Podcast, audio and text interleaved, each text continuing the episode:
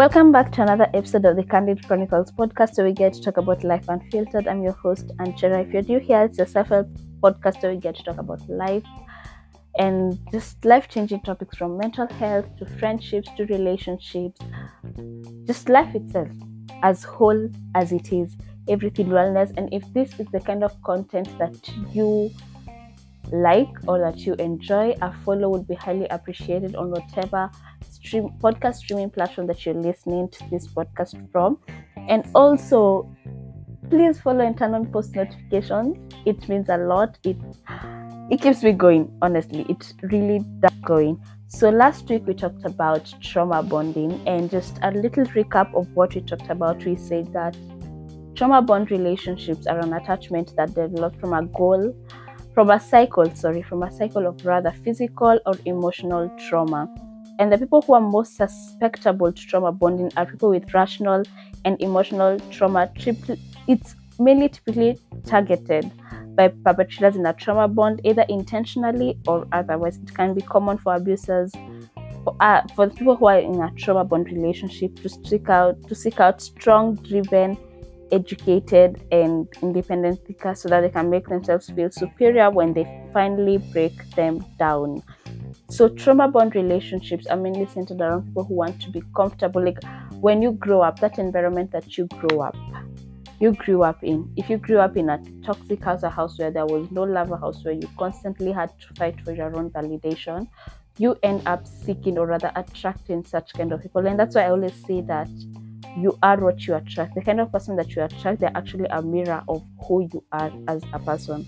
So if you attract, if you're an emotionally unavailable person, chances are you will attract an emotionally unavailable person, even if this person has an anxious attachment. That's why you find yourself, if you have an anxious attachment style and you end up attracting a partner who's an avoidant because you growing up you grew up the reason as to why you developed an anxious attachment style is because you lacked that sort of emotional validation from where you grew up as when you were a child and you end up now seeking that and finding someone who is an avoidant someone who is like what you grew up in because in your mind you mind is structured that that is comfortable and that's the kind of cycle and it becomes a cycle every time. And that's why you're always told that the people you attract are a pattern of who you are as a person a, pat- a pattern of how you grew you actually grew up. And you either decide to break that cycle and decide to be healthy but that's not why we are here today so today we are going to discuss about the seven stages of trauma bonding yes they do come in seven stages and the first one we're going to touch on i'm not going to touch like on all of them per se but i'm just gonna like touch on a few that i feel I personally need to talk about. I'm gonna have like a part one and part two of this episode. So I'm gonna discuss like maybe three or four in this episode, and then the rest I'll just do them in next week's episode because it's quite a broad topic, and I just it's it's quite a lot. It's a lot. It's a lot, and it's very deep and very depth because we are learning to. I'm also this is something that I'm actually learning to break very slowly and it's something actually my therapist is one who made me even start researching on this and I was like you know what I, I, I should talk about this you know I, I should talk about because I've never really realized that there is always a pattern in what I attract and I was looking at my past relationship and looking at my past situation and how my life is structured I noticed that it's starting now to actually become a pattern. But anyway, let's move on to the stages of trauma bonding. Now, the first stage of trauma bonding is love bombing. So, the love bombing it actually involves the sudden, intense attempt to create a we in a relationship through high praise and flattery. So it's where like I am flattering you, I am trying to wow you, I am showering you with all this love. You know, like those people who come at you and they give you a perception of safety, a perception that they can listen to you, a perception that, that they can always show up for you, they ask all the right questions. It is actually love. Now, I'm not saying that you should not ask those questions or everything. So, this dynamic it mainly occurs between a perpetrator and a victim of abuse. Now, let's say the perpetrator is the one who's like always so intrigued and very invested in your in your conversations in what you have to say and how you articulate yourself and you the victim of abuse like you i am the one let's say i am the one who grew up in a family where no one listened to me and all of a sudden i start talking to this guy the banter is good like we're just chatting and everything is going according to plan he's so invested in the conversation so he creates a perception of safety towards you and maybe this person just knows that I have to communicate with this person. I have to ask all the right questions to this person. And sometimes in abusive situations, the abuser may seem oblivious to the manipulation. And however, that's not typically the case like in a trauma bond. Like in a trauma bond, love bombing can be subtly can certainly set the stage through like you allow the abuser to prey on the victim's emotions, deep hope, deep hopes and deep hopes, desires and dreams. Like they see what they can offer you. They know that they're at the table. They know that they're the press. They know that even if you go out there, you'll never find anyone like me. You'll never find anyone who listens to you more than me. You think so highly of yourself. You think that you're the only one who can uh, maybe satisfy this person. That you're the only one who can um, leave this person. Like you're the only one who can satisfy this person. You're the only one who's there for that person each and every time. And sometimes you may make the victim to let their guard down and trust you because you gave them something that they cannot see, that, that they have never even received as a child growing up. That feeling of being heard, that feeling of being desired, or maybe you meet someone who um, you are so used to having so many people at your space, and then you meet someone who like respects your space, someone who's very distant, someone like yo okay you do you do what you want. Hautaki kuambiwa vitu in swahili. You don't want to be told everything. You don't hautaki kuambiwa unataka tu kuachiwa peke yako like you meet someone who gives you exactly what you wanted even if that's not what you wanted. You get what i mean? Like for example i'm I, i'm a very anxious person. Like i get a lot of anxiety especially if i'm meeting someone new and most of the times i live on constant reassurance like I need someone to tell me that yo, I'm not perfect, I'm not this, I'm not that, this is what I'm going through. And it's okay if you don't understand, it's okay if you can't meet me where I am. I will allow you to go. I will allow you to to leave. That level of reassurance, or hey, today I'm gonna be busy, I may not be able to text you as often, I may not be able to call you as often. I just need my own time and my own pace, or maybe I'm feeling a bit overwhelmed. That kind of reassurance. And then I meet someone who gives me that. And then all of a sudden, this person now stops giving me that. So already the person had created a perception in my mind that this is how I am. I am someone who can give you the world. I'm someone who can give you this. I'm someone who can give you that. Who, can give you this, that, that, that, that. So you see, the person had already showered you, or rather created a perception in your brain that of stability that this person can provide. Because I personally lacked that as a child. I lacked someone to like constantly show up for me when I needed them. Such kind of perception. Now that's love bombing because the person used flattery, the person used um, high praise. You know, the person always acknowledges you as a very beautiful person. A person, the person will, yani, hadi wewe mwenyewe unakaa. You even start singing Hosanna to yourself and it's just a way to just bring you. And when they have that when they have that level of control in you you end up now being trapped open quote close quote in them. And that's how love bombing works. Now the second one is trust and dependency. So in this stage the abuser may purposefully test the victim's trust and dependency on them. And how they do this is like making you feel guilty for example let's say i address something like i address an issue you're always late you're always this you're always that and then anytime i'm addressing something you're always circling to the same answer you're always circling to the same excuse. You know it's not even my fault it is this it is that it is that you know and you tend to create doubt in that relationship because especially this is mostly common between an anxious and an avoidant person. You know for an avoidant they don't love speaking so much. For an anxious person, they are they walk into something when they're very unsure of it. Like, okay, I like this guy, but I'm so unsure. Does this guy want me? Does this guy not want me? And for avoidance, they like they may want you, they may even want to be with you at that specific time, but they just don't know how to bring it out there. And most of the times, they you may find them doing some things, or rather saying some things to you it looks like gaslighting to them it's just like that's how they defend themselves. They defend themselves by not making themselves look the victim rather they have to bring you down rather they have to make that mistake reverse the mistake to you okay? So when the, when you're confronting the abuser at this stage you may get a flack or for discounting all they have done for you which is why at the love bombing stage they had already trapped you you know they had already made you now feel that you have to depend on them that there is nothing they can do. They've already given you that surety that you can depend on them that you can be with them that you can they can be there for you they can support you they will do anything for you.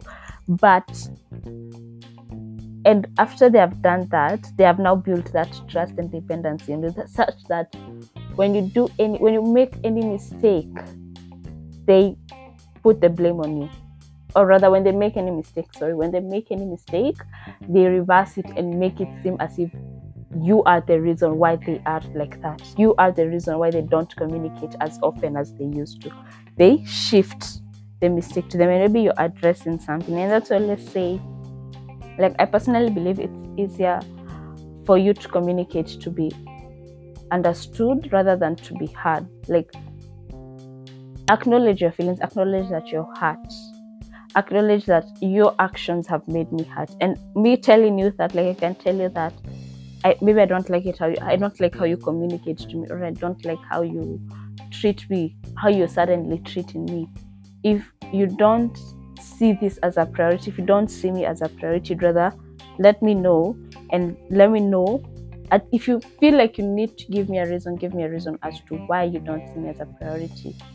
And i'll be free to walk out if this is something that we can sit, talk about, and deal with it right here, or if we can't deal with it on our own, we can consult, we can have a third party, we can sit and go and talk to someone if you're open to that. And you're like actually talking to someone, especially a, in a relationship with someone, going and consulting, like having a third party, kind of gives the perception that you guys have failed in that relationship. It is what it is. You have okay, technically you have not failed because you're trying now to take the next step, but in real sense you have failed. Chika, mnaelewa Kenya ninasema. In real sense, you have failed in that relationship or in that friendship.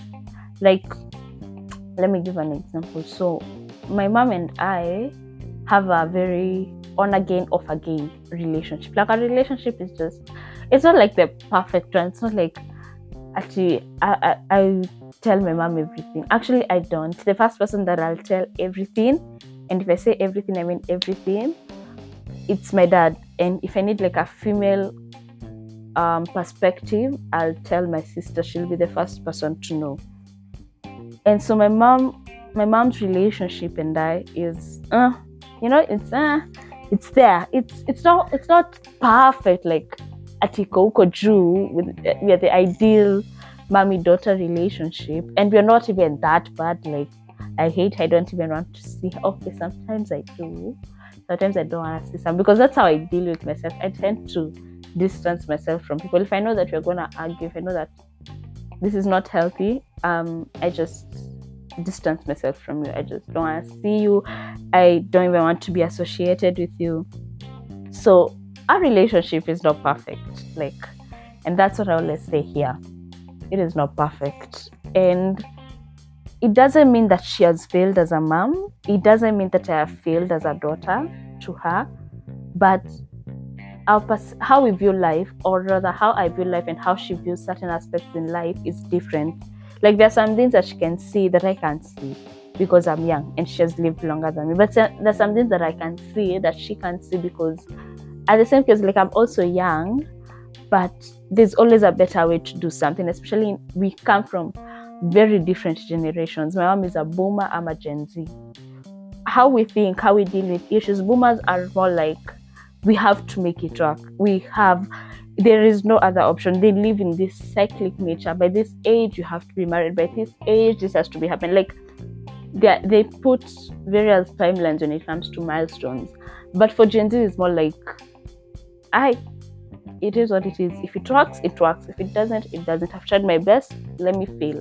If I fail, it's okay. I'll pick myself up. But for boomers, like our uh, families gen our parents generation it's more like if you're failed you're a failure there is no way you can ever pick yourself up again and it kind of creeps in their mind because they were conditioned to never fail they were conditioned that you always have to be perfect that you always have to finish school get the perfect job get this get that and if you look at your parents age and they were our age during that time by the time you're like my age, you should have already moved out of your house.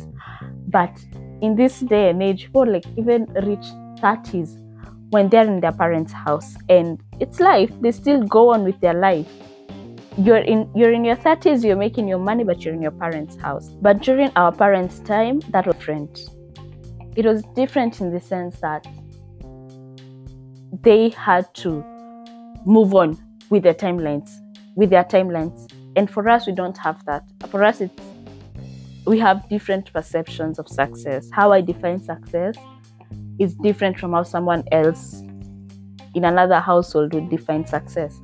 So that's why we may have different views on how we view how i view certain things and how she views certain things and our relation like going back now to our relationship that creates a very big scaffold because a different generations b different perceptions of life.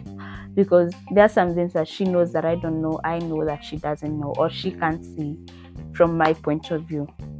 And so it it creates that rift and it creates that difference between us. But it doesn't mean that we have failed completely and does it scare me that i'm going to take that into my next relationship even if we are in the because most probably i'll either be i'll I might end up with someone who's still a Gen Z, you know, and we may share the same perceptions in life, but again, remember different households.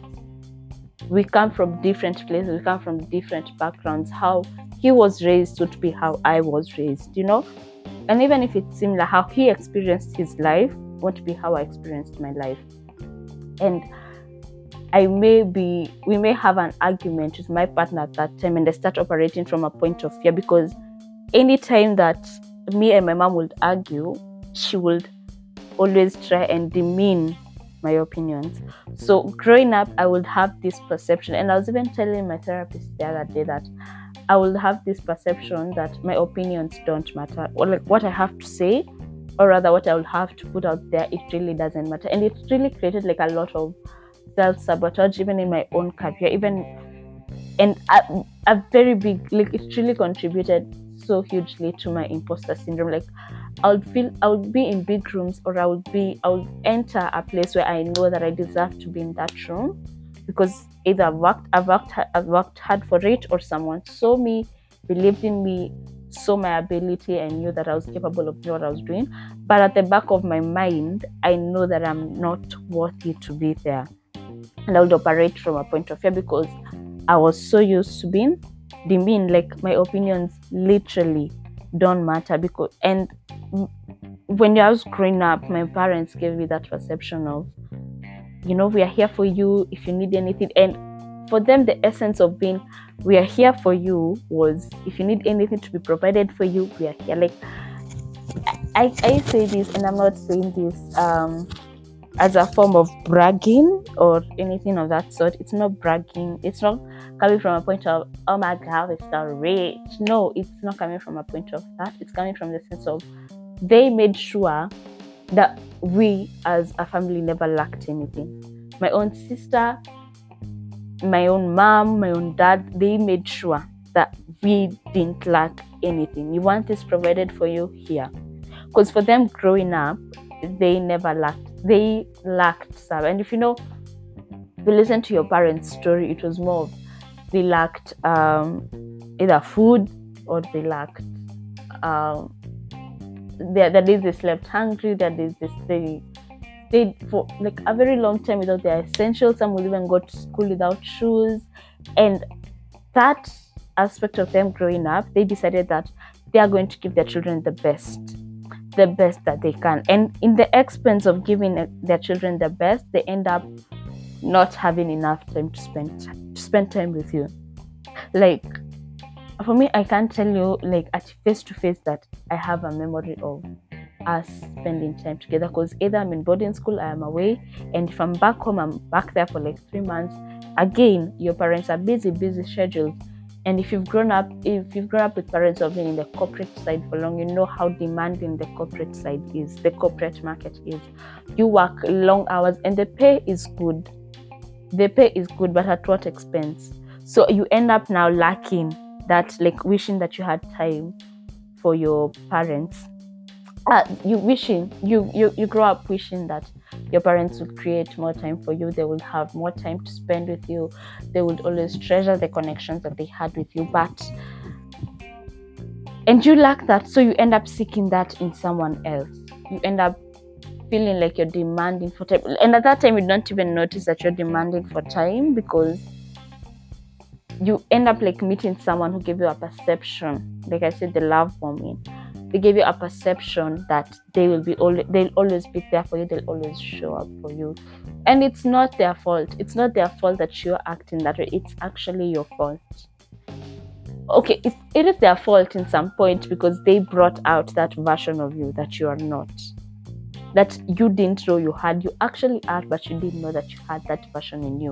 And that's how trauma bond and that's how that cycle works. The trust and dependency and the love bombing that's just how it works. Because first you are given this perception that i can be what you lacked in that childhood and now i need you to trust and depend on me. And as human beings you're conditioned that the moment you trust someone there is a level of safety when you're with that person. There's that level of i feel safe in you like i can confide in you if you have an issue and especially if you're someone who's afraid someone like me like i'm always afraid of losing people in my life because I experienced I've ever experienced loss in my life. Okay, I've experienced two losses in my life, but the first one didn't hurt me enough because it was my grandmother and I had a chance to say goodbye to her because I remember anytime that I would leave school because she passed away in 2007 and I was still in day school. So my mom would pick me up and then we'd go and visit my grandmother. So anytime that I had time to go and visit her, we did. And I had a chance to say goodbye to her. So her death didn't affect me so much. Besides, I was young. Me, I was just like, let's just go. We're going to eat rice. You're going to eat. I remember I was even telling my mom. My mom is mourning the loss of her mom. And, oh my god, I'm such an insensitive woman. Okay, at that time I was. I, I, I was just I just a baby during that time. I was just a baby. But I remember telling my mom that you're going to eat rice, you're going to eat nyama choma, we're going to eat viazi because at the back of my mind I'm like I already said goodbye. I feel and okay i'm talking mtoto haushikanishangi sana like oh, uko tu hapo uko tu you're just there for the vibes and inshallah but in 2018 when I lost my aunt I didn't say goodbye and you know like in 2018 at least your brain had matured like you can now be able to understand your surroundings can be able to know to like regulate or identify what you're feeling. You know, when you're a child, if you feel this, you cry. If you feel hungry, you cry. If you're happy, that's when you smile. Like that's the only thing that you are taught. But as you grow older, you learn to navigate like the various emotions that happen in your mind. If you're angry, this is how you react, whether it's the right way or not. Like you're taught now how to react, whether it's the best way or it's not the best way. You react based on what you you saw other people doing as you are growing up. And so when I lost my aunt, I didn't have a chance to say goodbye to her because I knew at the back of it was so abrupt. It's something that you are never expect. You know, like how they say that as much as they always say that death is inevitable, that is something that I never expected. And so it gave me that fear that I of constant like I, I'm always afraid of losing people.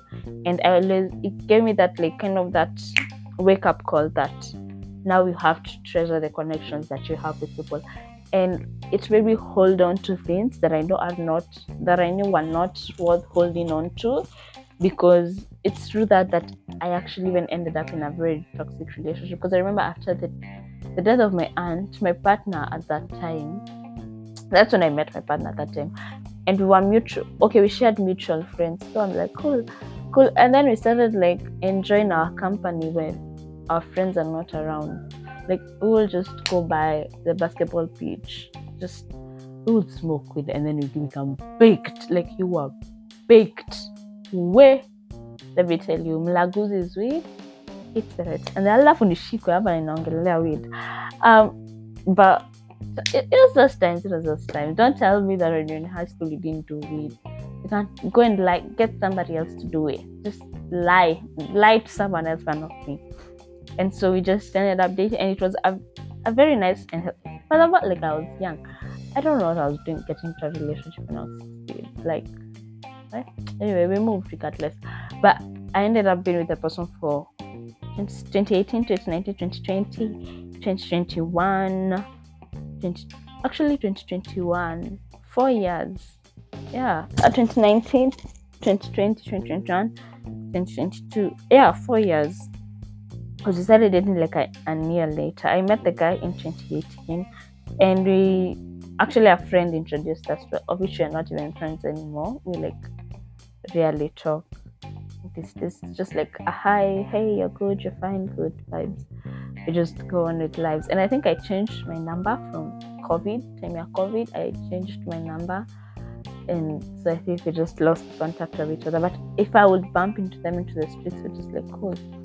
But it, it was okay it was nice but i came to realize that it was not healthy for me. And it's not healthy in the sense that i'm not saying that he was toxic very violent or anything.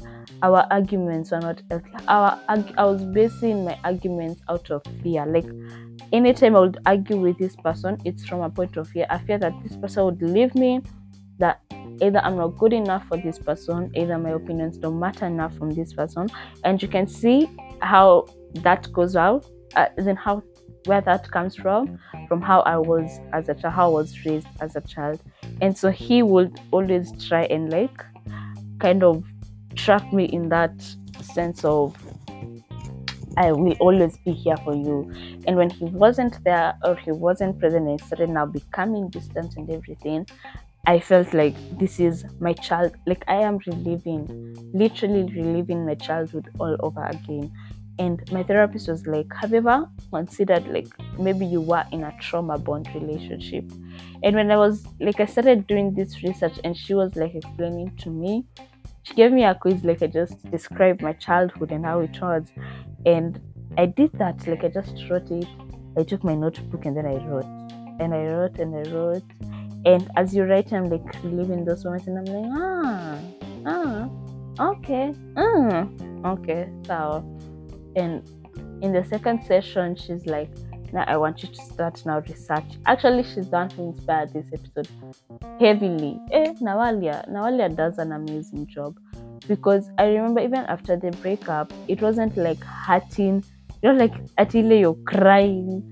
Men are trash men are this. And actually then thank god that i was given a perception like a, a good perception of men in my life because my dad is one person who I look up to. The the woman that I am, I I will always attribute that to my dad.